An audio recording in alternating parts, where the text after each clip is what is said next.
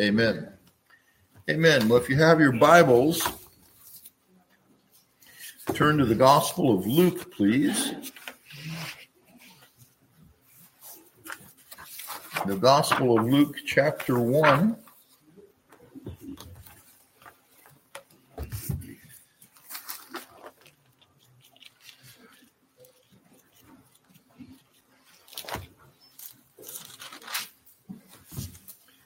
Chapter 1 really be, we're going to begin at verse 26 today. The sections uh, verses 1 through uh, 25 really cover the uh, annunciation of john the baptist. That is when gabriel came to his father zacharias and told him uh, that he and his wife elizabeth were going to bear a son even in their old age and that would be john and he would be the forerunner of the lord when he would come. But then we find in verse 26, Gabriel has another mission. So, Luke chapter 1, verse 26, we'll be reading through verse 38. Now, in the sixth month, the angel Gabriel was sent by God to a city of Galilee named Nazareth, to a virgin betrothed to a man whose name was Joseph of the house of David. The virgin's name was Mary. And having come in, the angel said to her, Rejoice, highly favored one. The Lord is with you. Blessed are you among women. But when she saw him, she was troubled at his saying and considered what manner of greeting this was. Then the angel said to her, Do not be afraid, Mary, for you have found favor with God. And behold, you will conceive in your womb and bring forth a son, and shall call his name Jesus. He will be great and will be called the Son of the Highest and the Lord God will give him the throne of his father David, and he will reign over the house of Jacob forever, and of his kingdom there will be no end. Then Mary said to the angel, How can this be, since I do not know a man? And the angel answered and said to her, The Holy Spirit will come upon you, and the power of the highest will overshadow you. Therefore, also that Holy One who is to be born will be called the Son of God. Now, indeed, Elizabeth, your relative, has also conceived a son in her old age. And this is now the sixth month of her who was called barren. For with God, nothing will be impossible. Then Mary said, Behold, the maidservant of the Lord. Let it be to me according to your word. And the angel departed from her. Let's pray. Gracious God and Heavenly Father, we pray you would guide us now, open our hearts and minds to your word, and we pray that you would please, Lord, open your word to our hearts and minds. Give us understanding in the scriptures, we pray. And by your Spirit, we pray you'd write it in our hearts. And I pray that the words of my mouth and the meditations of all our hearts would be acceptable in your sight through your Son, our Lord and Savior, Jesus Christ, in whose name we pray.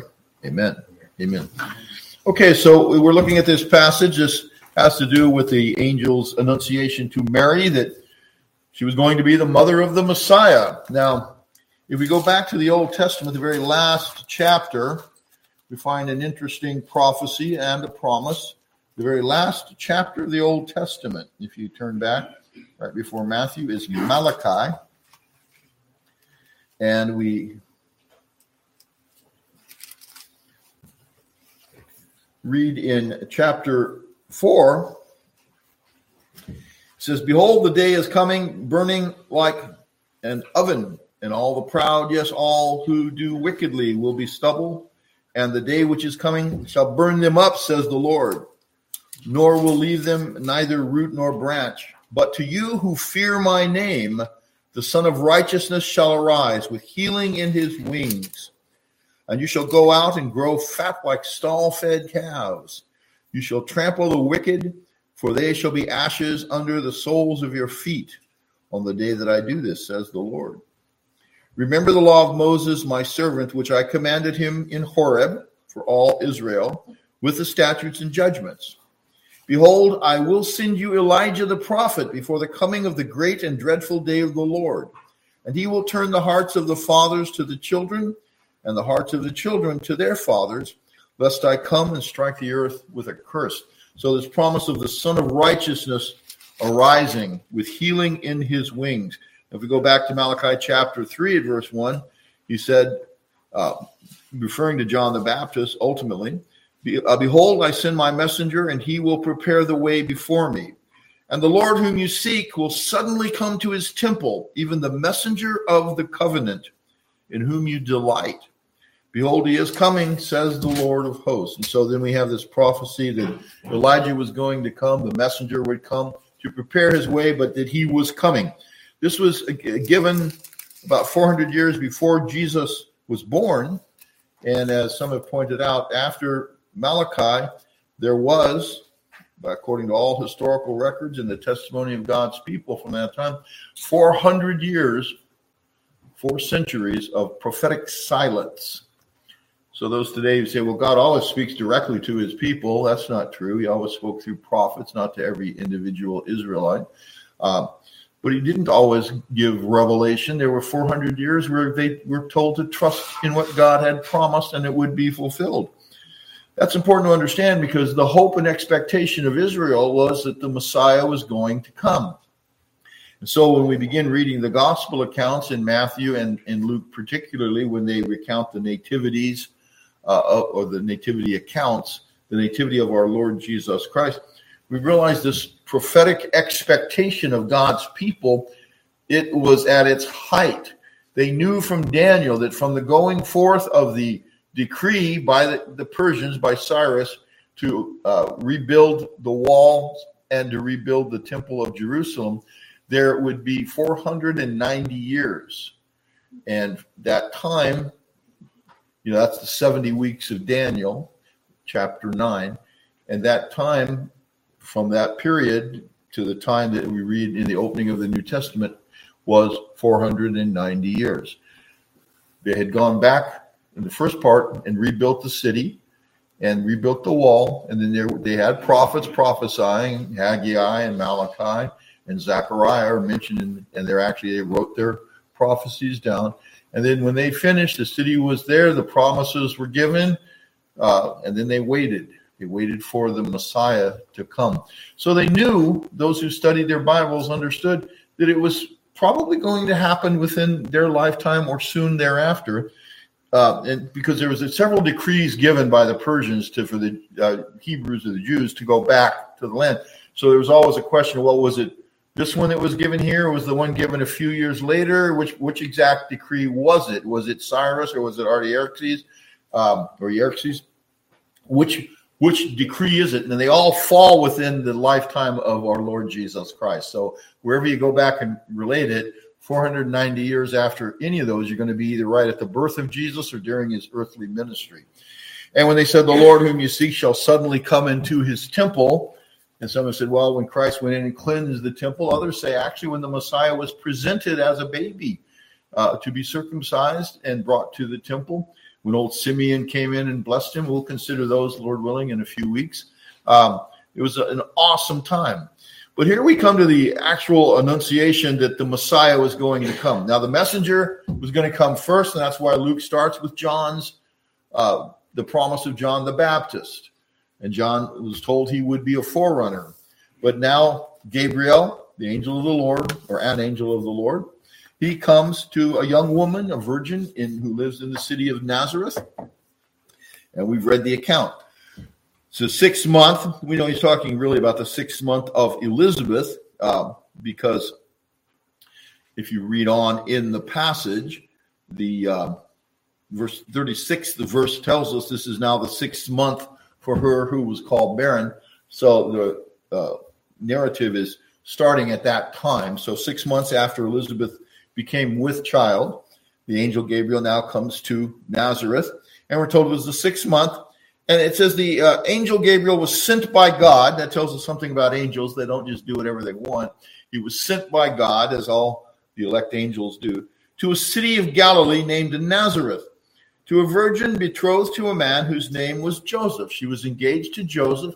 And actually, in the culture of the day, an engagement involved a marriage contract but until the actual ceremony was uh, completed, they lived separately and they, you know, did not live as husband and wife. But she was legally bound to Joseph. That's why later in Matthew we read that when he found out she was with child and he didn't understand initially how that had happened, says he was minded to put her away, literally to divorce her privately. He didn't want to make a public example of her because the public example of a girl that entered a marriage who had been unfaithful to her uh, betrothals was the punishment was death. And Joseph wasn't going to do that. He loved Mary. He was probably very brokenhearted initially until the Lord explained to him in the dream, told him what had happened. But um, here we see she comes, she's engaged to Joseph of the house of David. And the original actually it can be a reference to Mary, that he was sent to a virgin betrothed to a man whose name was Joseph, of, comma, of the house of David. But it refers to both of them. If you look at the genealogy that Luke gives in chapter three of this gospel, of his gospel, he traces the genealogy of Mary all the way back to Adam. And he traces Joseph's, or excuse me, Matthew traces Joseph's genealogy uh, all the way back to Abraham. So it shows they're both, and both of them, both Joseph and Mary, were of the house of David. And so this uh, is true for both of them. The virgin's name was Mary. It's interesting in the original, it's Miriam, as an M on the end. We gave her Hebrew pronunciation there. All through this narrative, he calls her Miriam. That was her, her name. Uh, in English, we just say Mary. So it's not a mistranslation, it's just translating what the name uh, means in English. So the angel comes in and he said to her, Rejoice, highly favored one. Now, this isn't a prayer to Mary, as some of the papers try to say. He's just simply greeting her. It's, greet, it's, a, it's a greeting. Rejoice, highly favored one. One who has been shown grace, literally, in the original. The word highly favored is that word grace, uh, which shows us that Mary was the object of God's grace. So once again, those who uh, try to exalt her as a, you know, higher than she should be, they try to say Mary was sinless, and she wasn't sinless. She was the object of God's grace. The Lord is with you. That was true. Blessed are you among women. No, he doesn't say above women. He says among women. You are a blessed person, highly favored. She's a special vessel. She's going to be the mother of the Messiah. And so when she saw him, she was troubled at his saying and considered what manner of greeting this was. It's not every day an angel comes in and starts talking to you. Uh, and so she was troubled by this. You know, what is, who is this and what is this all about? Well, the angel had understanding of that. So he said to her, Do not be afraid, Mary, for you have found favor, literally grace, with God. And then he doesn't talk about the greatness of Mary. He talks about the greatness of the one she was going to bear. Remember the Isaiah prophecy that we started the service with Behold, the virgin shall conceive and bear a son, and shall call his name Emmanuel, meaning God with us. And so here he tells her, though, the name, his actual name, it is Emmanuel as to who he is, but he's given the name Jesus. So he tells her, he says, uh, You're highly favored of God. Behold, you will conceive in your womb and bring forth a son, and shall call his name Jesus. Now, Jesus in Hebrew is Yeshua, and it's actually the name Joshua. You know, if you look in the Greek Bible, uh, where they use Greek words, obviously, uh, the book of Joshua is the book of Jesus. It's Yeshua uh, or Jesus in Greek. And here, the New Testament was written originally in the Greek language, so it says his name will be Jesus.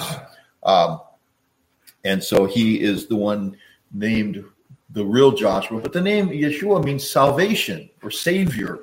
He will be named the Savior. Now, in Matthew 121, when Joseph was told about uh, the nature of Mary's conception, he was told she's going to bear a son, and you shall call his name Jesus, uh, because he will save his people from their sins. You will call his name Savior, because he will save his people from their sins. Uh, and so he tells her that. And then he tells her more about her son. He doesn't talk about the greatness of Mary for those that want to worship her. He will be great and will be called the Son of the Highest and the Lord God will give him the throne of his father David. That was the promise that the Messiah would reign over the house of David in Isaiah chapter 9. Remember, his name shall be called Wonderful Counselor, the Mighty God, the everlasting Father or the Father of eternity it could be understood. Um, uh, and of his kingdom there shall be no end. He shall reign over the house of David, it said, and of his kingdom there shall be no end. And Gabriel clearly references that in his speech to Mary. He said he's going to give him the throne of his father David, not the earthly throne, but the heavenly throne. And he will reign over the house of Jacob forever. That's not an exclusion of the Gentiles because uh, we're joined to the house of J- Jacob. That is, we're adopted into God's family. We come. You remember Jacob's name was changed to Israel, and we are the spiritual Israel who are in Christ. Uh, he will reign over the house of Jacob forever, and of his kingdom there will be no end. So Mary knew the scriptures. That's very clear because if we read on, uh, we come in verse 46 to the Song of Mary after she met with her cousin Elizabeth, who was getting ready to have a baby. Uh, Mary, she says, My soul magnifies the Lord. We'll look at that next week, Lord willing. But as uh, Mary rejoices, it's clear if you read what's called the Song of Mary, this girl was filled with scripture. She was filled with the Holy Spirit and the Word of God. So, this being said, Mary wonders and she asks a question, not in unbelief, but just a, a query to find out the how. Uh, then Mary said to the angel, How can this be since I do not know a man? She said, I'm a virgin. What are you talking about? And the angel answered and said to her, The Holy Spirit will come upon you, and the power of the highest will overshadow you. Therefore, also that Holy One who is to be born will be called the Son of God. There's going to be a very special thing happen to you. The power of God is, and he tells it's going to overshadow you. And the Greek is very clear. The English translates that perfectly. The shadow, the Shekinah glory, as it was later called or referred to in the rabbinical writings, that that glory of God, the cloud that appeared on Sinai, there's going to be a similar thing happen to you. And what happened at Sinai when the cloud appeared? Well, the Lord was there. Something wonderful and miraculous happened in the womb of the Virgin Mary. Uh, she didn't conceive naturally, there was no earthly father. God did a creative miracle, and it was wonderful because the, the one who was conceived as a human being in her womb, the baby, Jesus, he is also God, and his person, through all eternity, with his divine nature, one with the Father and the Holy Spirit, took to himself a human nature and was joined for eternity to our humanity in the incarnation, is what we call the incarnation is from Latin. It means carne is the word means flesh. So incarnation means that he took on flesh, as John says in his gospel, and the word became flesh and dwelt among us. As Paul says in 1 Timothy 3:16, great is the mystery of godliness. God was manifested in the flesh. And so he took to himself a human nature. What all that involves, you could write a, a, a million books and never get to the end of it. Okay. The fact that the infinite eternal, transcendent God entered into history and joined to himself a true human nature and a body and became a man without not or without unbecoming God. Okay, he stayed who he is, but the person of Jesus, the Son of God through eternity, was joined to his humanity. How did that happen? Well, as, as the angel tells her, the Holy Spirit will come upon you, and the power of the highest will overshadow you. Uh, therefore, also, that Holy One who is to be born will be called the Son of God. Now, he is the Son of God through all eternity, but even as to reference to his humanity, he will be called the Son of God. Luke, in his uh, listing of the genealogy of Jesus through Mary, in Luke chapter 3 as he goes through and names all the people that Jesus was descended from. In verse 38 of chapter 3, the last verse, referring all the way back to Adam, says, The son of Enosh, the son of Seth, uh, the son of Adam. Now it's italicized Adam of God. Adam was created directly by God. Our Lord Jesus Christ, his humanity was created directly by God but nevertheless of the seed of the woman. Remember the promise in Genesis chapter 3, verse 15, that God told the serpent, I will put enmity between you and the woman, between your seed and her seed, and you will bruise his heel, but he's going to crush your head. Uh, the word suf can mean to bruise or crush. So, uh, a reference to the seed of the woman, redemption would come about, and the works of the devil would be destroyed. Now that that's what happened. Now, so he then tells her about Elizabeth and lets her know in verse 37 For with God nothing will be impossible. And then she responds, Behold, the maid servant of the Lord. That's the word doulos in the feminine. Doulos means slave. She's saying that the, the you know the, the, the slave of the Lord, the, the, female slave of the Lord. I belong to the Lord. A slave is a bond servant. Now they don't translate that. It's you know a little nicer to say maid servant, but she refers to herself as a bond servant. She belonged to the Lord. She knew that. So this is a godly woman. So uh, she says, uh, "Behold, the handmaid of the Lord, or the maid servant of the Lord." let it be to me according to your word. So she she knew the scriptures well enough when he explained it to her. She recognized he's he alluded to the uh, prophecy of the virgin birth and the promise in, in about the uh, kingdom of Messiah being forever. She understood that. I think probably most young women in Israel at that time wondered, you know, the ones uh, who were waiting marriage. I wonder if maybe I'll be the mother of the Messiah. And all of a sudden, for Mary, it happened. She was the chosen vessel. And so we can learn a, a lot from Mary. Mary is an awesome person in the Bible. And there's a tendency in history, or Miriam of Nazareth, if we wanted to use a biblical term, the mother of our Lord Jesus Christ, true humanity. Uh, the problem is, is that people dishonor her, I think, in two different ways. Either they make her to be less than what she was or is, uh, or more than what she was in God's plan of redemption.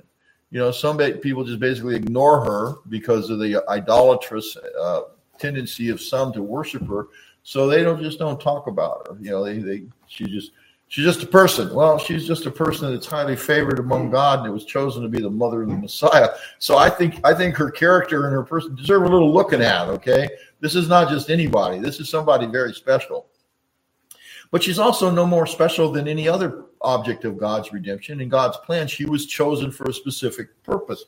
Now, those make her less uh, than uh, who she was or what she was when they fail to consider there's five things I listed here, and I think they're they're pretty pretty clear. And if we look to her as a role model, we need to, to understand this is somebody that God used, so we should we could learn from this. They fail those who fail to consider her holy character and her love for God. This is somebody that really loved the Lord. She doesn't argue with the angel once she understands what's going to happen. She says, Let it happen according to your word. Uh, her gentle submission in faith to God's revealed will shows us her character. Also, her absence of doubt, questioning, or doubtful questioning, we could say, because she does ask a question How can this be, saying, I do not know a man? But there's no unbelief in that question. She's simply asking the how. Uh, there's no complaining, like, oh, you know, I had other plans. I didn't really plan on getting pregnant before I'm married. Now I'm going to explain this to everybody? And boy, this is going to be an embarrassment, and et cetera, et cetera. Um, she doesn't do any of that. She's not like worried about all, all the ins and outs of how this is going to affect her life. She submits to it. She loves God. Uh, there's no complaining when told of God's plan and purpose for her life. And also, I think we can also say her immediate love for her promised son. Later, she refers in talking to Elizabeth as her savior. You know, my soul is rejoiced in God, my savior. She knew who it was that she was carrying. She was giving birth to his humanity, but the person was one who was no less than God the Son. And she loved him. Clearly, Mary loved her son, Jesus. Uh, and he was the Messiah of Israel. And then finally, her being chosen by God to be the literal fulfillment of the first gospel promise that we mentioned already in Genesis chapter 3, verse 15, and the mother of the long awaited Savior of the world. So, if we neglect to look at those things, we're really, I think, dishonoring her as a, as a person mentioned in Scripture and dishonoring God by ignoring what he did in her life. There's another way that she's dishonored, and that's the sad one that most people are too much aware of, and that is those who attempt to make her more than what she was in God's plan of redemption. Mary was not and is not a co-redemptrix with Jesus Christ. That's a term that is given to her by those who want to pray to her or they pray to their idea of who she is. They're not really praying to Mary, uh, but their idea of who she is, and they create this goddess, basically. They call her the queen of heaven and the fountain of all grace, etc. She's not the fountain of all grace. She received grace. The fountain of all grace is Jesus Christ. But there's those who teach basically, well, you know, Jesus might get angry at you. Remember, we just read in Psalm 2, kiss the son lest he gets angry. So if you're smart, go to his mother, okay, because she'll get you in good. That's the idea. It's like, well, you know, except that Mary doesn't hear your prayers. Uh, Mary lived a normal life. From everything we know in history, she died at the end of her days. Her body rests in the earth. It's probably turned to ashes or dust at this point. Her spirit went to be with the Lord. She, she's awaiting the resurrection with everyone else. Okay, she was the object of God's redemption. Those who worship her say, oh, no, no, she was assumed up into heaven. The assumption of Mary, her ascension. She never died. They also talk about her immaculate conception, saying that when she was conceived, her mother and father, even though she was conceived by natural generation, they were kept from sin. So Mary is sinless. Where do you get that in the Bible? Okay, that's not taught in God's word, but they do that because they want to make her a savior. It's a, a carryover, I believe, from the old paganism of the Roman Greco-Roman world. But whatever it is, it's satanic. It's not from God because there's no mediator between God and men except the Lord Jesus Christ. And Satan will have you pray to anything and everything except Jesus. So, hey, look, let's say his mother is co redemptrix and you need to pray to her, make her the object of your devotion you know, set up a statue of her or a picture, pray to that. All the while, they're taking Mary, this beautiful young lady set forth in Scripture, who is absolutely awesome in her love for the Lord and her submission to God's will. And the fact that she was entrusted with bringing up baby Jesus, if you want to call him that at that point. This is an awesome person. And then they take and just pervert everything about her and try to make her into a goddess. And by doing that, those who follow that false teaching provoke the wrath of God against themselves. You know, I don't know if you caught in Jeremiah and in the other sections of scripture, the, the Israelites were rebuked for worshiping, quote, the queen of heaven. That was a pagan deity. And but they, they had their mother child cult, okay? And uh, the Babylonians had it, and other cultures did. Uh, the Egyptians definitely had it. I'm not going to get into all their false gods; their names don't deserve to be mentioned. But we had this mother child cult throughout history. They say that when the Roman Catholics went up into China early on and they were trying to tell them the wonderful news about the Virgin Mary, the Chinese were like, Well, we have that goddess in our pantheon, the mother child you're talking about. And they went, Oh, oh, well, that's really Mary. So they just baptized some of the images and said, Well, keep praying to your image. Just remember, you know, it's Mary. Completely dishonoring this young woman who God chose to be the mother of Jesus. She's not co redemptrix. She's not to be venerated or prayed to. She's to be respected as anybody else. If you respect Mary, well, you should also respect John the Baptist and Isaiah and Joseph. There are two people that God used in the Bible uh, Peter, Paul, and uh, John, and the others. These are people God used, but we don't pray to them and we don't venerate them as if somehow there's extra grace if you mention their names in prayer, or something like that. Mary does not intercede for sinners to her son Jesus Christ in heaven. There's one mediator between God and men. Mary was not sinless. She talks about being the object of God's grace and God as her savior uh, very clearly. And she was not a perpetual virgin. Scripture is clear, and we'll look at a couple of texts in a moment, that Mary had a normal married life with Joseph after Jesus was born. Uh, they had children. Jesus's brothers are named in the scriptures. And some say, well, those were those were fellow believers. Those were people that believed him. No, because in John chapter 7, verse 5, John writes and says, at least at that point in, in Jesus's ministry, that his brothers did not believe on him. So his brothers were not yet believers. And if you read John's gospel, that comes out. After his resurrection, it appears he appeared he appeared to them and they became believers. Um, in Matthew 125, it says that Joseph knew her not until she had brought forth her firstborn son. Uh, and he called his name Jesus. So Joseph and Mary had a normal married relationship in the Middle Ages, people started getting the idea that, well, you know, marriage involves physical activity and the flesh is sinful. So the love between a husband and a wife, eh, that's yucky. So we're just going to say that's sinful. And if you really want to be spiritual, remember that word from last week, then you want to become celibate. You want to not get married. Become a, a priest that doesn't get married. Whereas Scripture says if you're going to be a minister of God's word, you should be married. The normal uh, idea is be married and have children. Okay, that's in First Timothy. And then they tell young girls, oh, you should dedicate your life and be a perpetual virgin like Mary and don't get married. Well, that works really good if you get the, the, the children of nobility to do that, because then when they uh, die childless, their inheritance would go to the church. You know, that's how the Church of Rome built up huge tracts of lands. Uh, it still does in countries. But celibacy is not taught in the Bible. As a matter of fact, it's warned. Paul says that in the latter days, the, one of the signs of apostasy is that they would command to abstain from marriage. And that's not taught in the Bible. That is, celibacy is not there. Mary was not a perpetual virgin, she was a good mother. And there's nothing sinful about marriage or the marriage relationship between a man and a woman. Marriage is honorable in all, Paul said, and the bed undefiled. And so, this idea that somehow uh, married people are less than holy than, than those that are celibate is just an absolutely false idea. And to say that Mary was a perpetual virgin, the only reason they do that is they want to be able to worship her as a goddess. And, uh, you know, not the real Mary, the people that are worshiping statues and have their whole theology or Mariology about who she is and all. That's not Mary. They're not praying to Mary in the Bible. They're praying to some figment of their imagination that doesn't exist. So it's important to recognize who Mary is and what she isn't. Her general submission and faith to God's revealed will is very important. She was troubled by Gabriel's greeting, but not by God's promise to her. She wasn't sure what was going on, but once she understood, she was happy about it because she knew God's word and undoubtedly the prophecy of Isaiah concerning the virgin conception of the Messiah in 7:14 of Isaiah. Once she understood Gabriel's announcement to her from God, she accepted her calling as the woman whose seed would crush the serpent's head and be the savior of the world. That's why she says, Behold, the handmaid of the Lord, may it happen to me according to your word. So that's what happened. Also, as I mentioned, if we're going to consider uh, her character, uh, her love for God. It becomes abundantly clear from her testimony and praise. It was recorded, as I mentioned, the Song of Mary. It's called.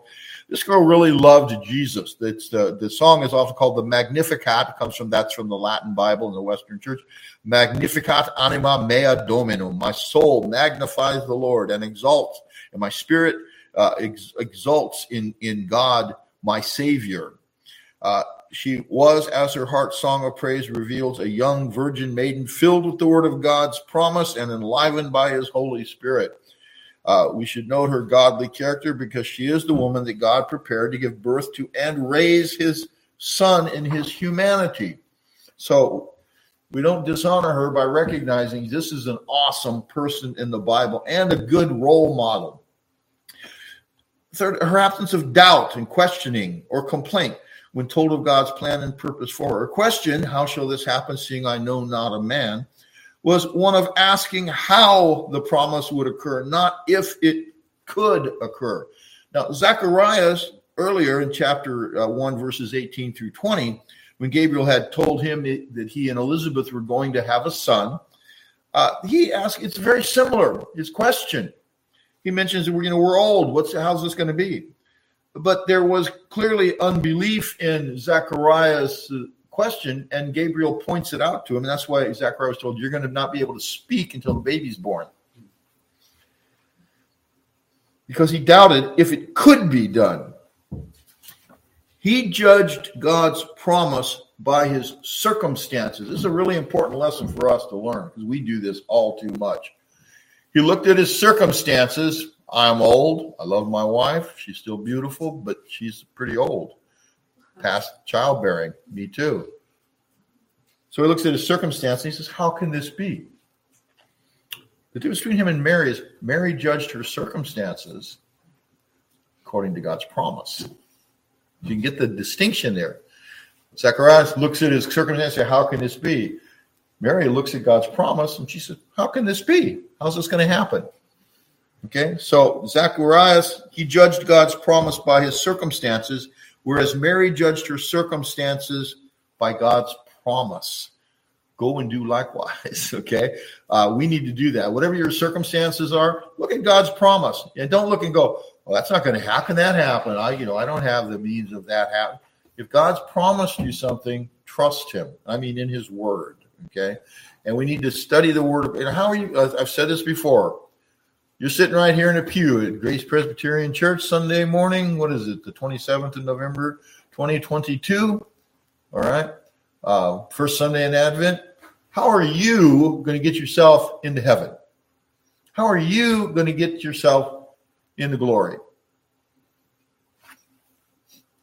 You don't know, do you? Do? But you do know because you know the one who is the way. Okay.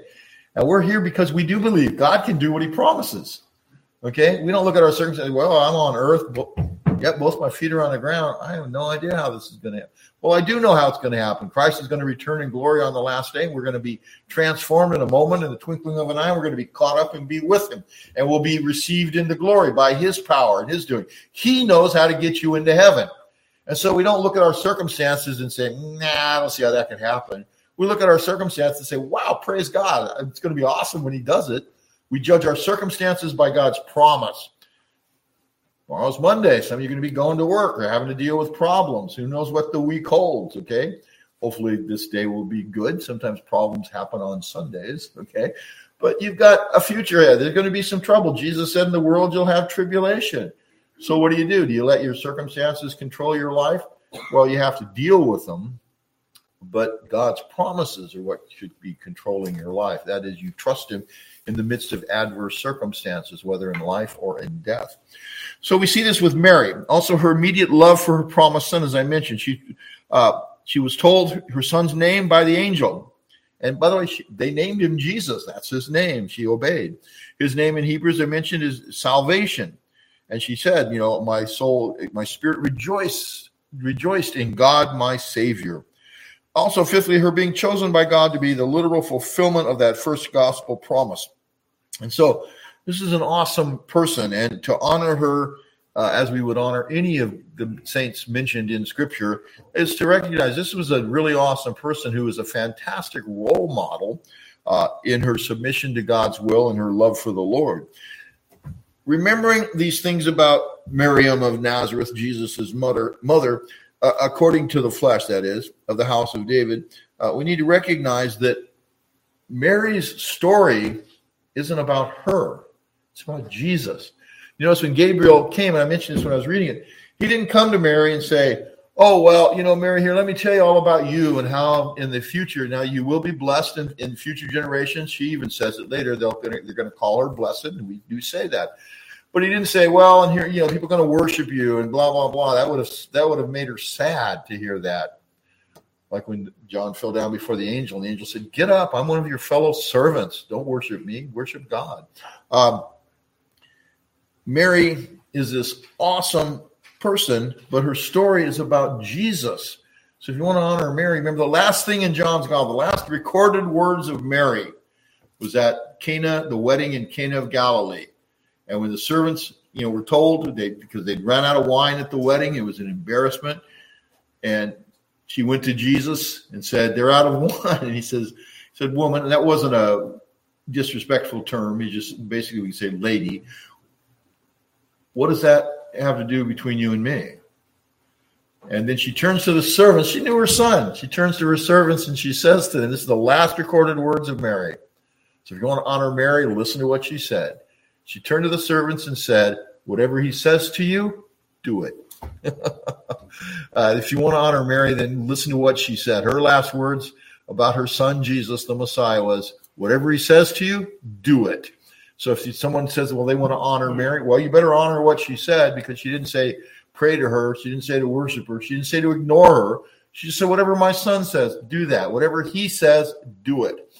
And sure enough, what Jesus told him, fill the jugs up with water. They were massive jugs. He gave him several hundred gallons of wine at that wedding. Uh, it happened because she went to him. No, and she went, she went to Jesus, same way we do. Okay. So we need to know who she is and all the things about her, but most of all, we need to know who her son is. He is God incarnate. He is God manifested in the flesh. In Colossians 2 9, it says, In him dwells all the fullness of the Godhead bodily. Jesus is the one that we are to be amazed at because Mary was amazed at who her son really was. She knew she was the mother of his humanity, but she also recognized that he is the Savior of the world. So, in regard to Mary, it's not who she is that makes her unique, but what God Himself did in her. And so, if we say, well, what exactly was it? Well, a good word to describe the incarnation is incomprehensible. It's above human reason to fully comprehend. That means to get knowledge that, that completely encloses what the event was. It's impossible and above human reason to fully comprehend what happened. As the angel of Gabriel said to, to Mary, the Holy Spirit shall come upon you, and the power of the highest shall overshadow you. Something happened there that eternity and time were united. The transcendent God came into history in a very unique way. The incarnation of Christ, when we describe it, and other doctrines also, we say they're supra reason, meaning above. They're not contra reason. Augustine was the one that first set forth that distinction. It's beyond our ability to fully understand what transpired when the word became flesh and dwelt among us, as John wrote in his gospel, chapter 1, verse 14. It's not against reason when we apply our minds to consider the inexpressible greatness of what happened. This is why we say it is super reason and not contra, but we are amazed at it.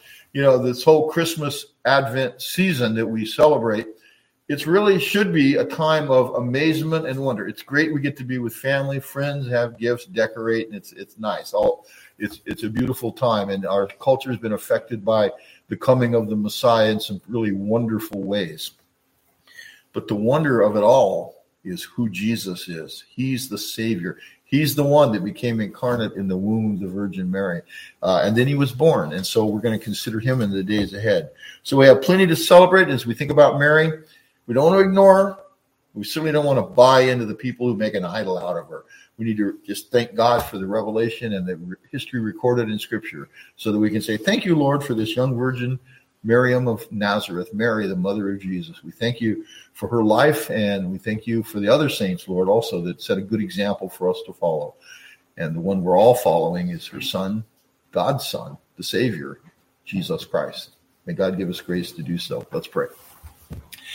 Father, we thank you, Lord, for your word that it's true. We thank you for the historical record that you gave us. Help us to hold fast to Scripture so that we don't fall into the error of uh, neglecting or despising those things or those persons, Lord, that you used in ages past. And also, Lord, that we wouldn't uh, make them more than they are, Lord, but that we'd recognize that there's only one Savior of the world, only one mediator and advocate, your Son, Jesus Christ. But we thank you, Lord Jesus, for coming into this world. Help us, Lord, we pray, to search out these, these wonderful truths regarding the incarnation, your coming and taking our humanity to yourself and what that fully means. And we know, Lord Jesus, you did that so that you could come into humanity in a sinless manner, so that you could then bear our sins because you didn't owe anything. Sin, death had no claim on you, but you became identified with our sin. And so you, as the sinless sacrifice, were able to save us. So, Lord, we understand a little bit from Scripture. We pray you'd open your word more to us so that we could as we celebrate your first coming, Lord, and your incarnation, that we'd really understand more fully what you did for us when you came to suffer and die and then rise again, Lord, for us. So we thank you. So, Father, we ask all these things in Jesus Christ's name. Amen. And we have a closing hymn.